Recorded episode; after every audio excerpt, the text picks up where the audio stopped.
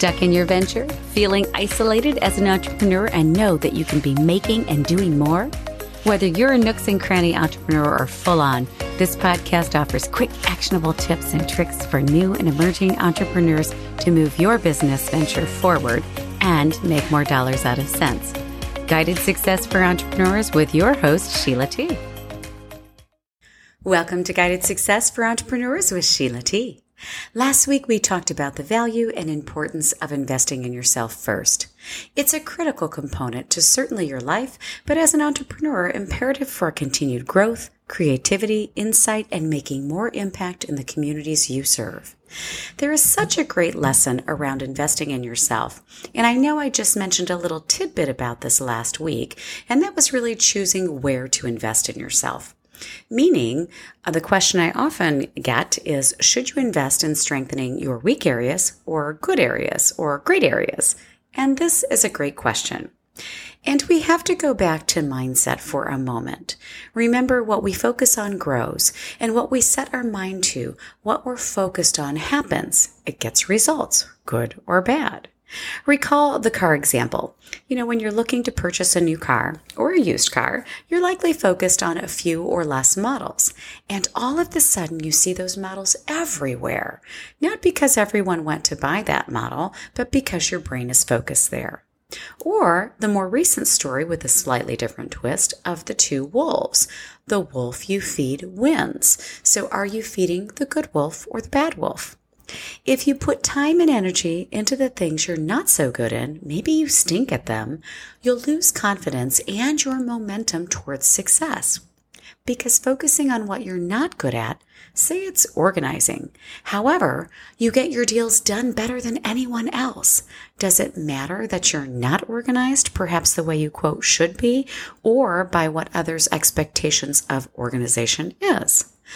What if you gained more business as a result of not working on being more organized because it wasn't required?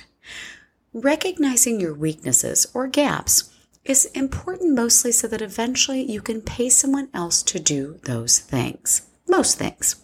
However, when you put your energy and focus at the things you're good at, you can become excellent and again, ultimately pay for someone else to do the things that you're not good at or you just really loathe.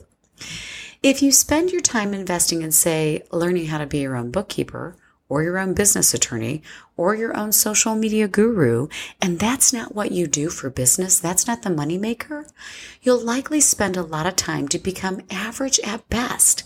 And there are likely things you find difficult, or again, you just don't like.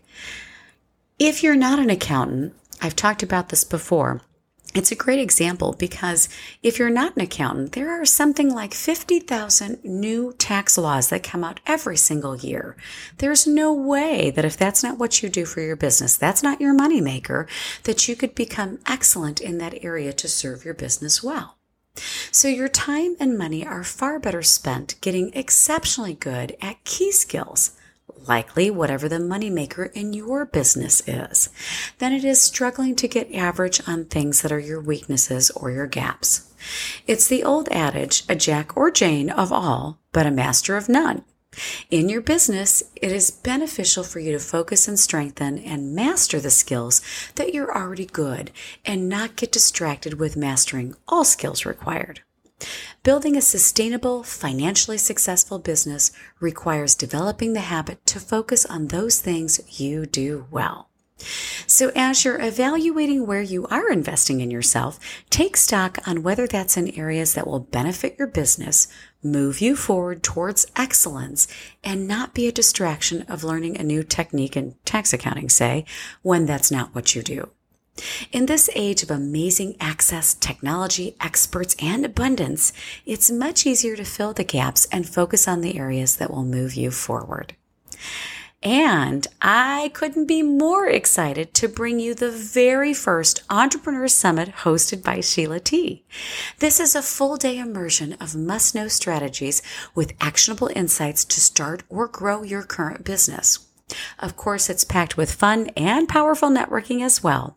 So mark your calendars for October 21st this year, 2021 in Mesa, Arizona. We're indeed doing a live face to face where you actually get to uh, talk to your peers, mingle with other entrepreneurs and the speakers and other experts. So more details will be coming out along with early bird pricing to make sure you don't miss an opportunity to come away with actionable tools to apply in your business for results that day.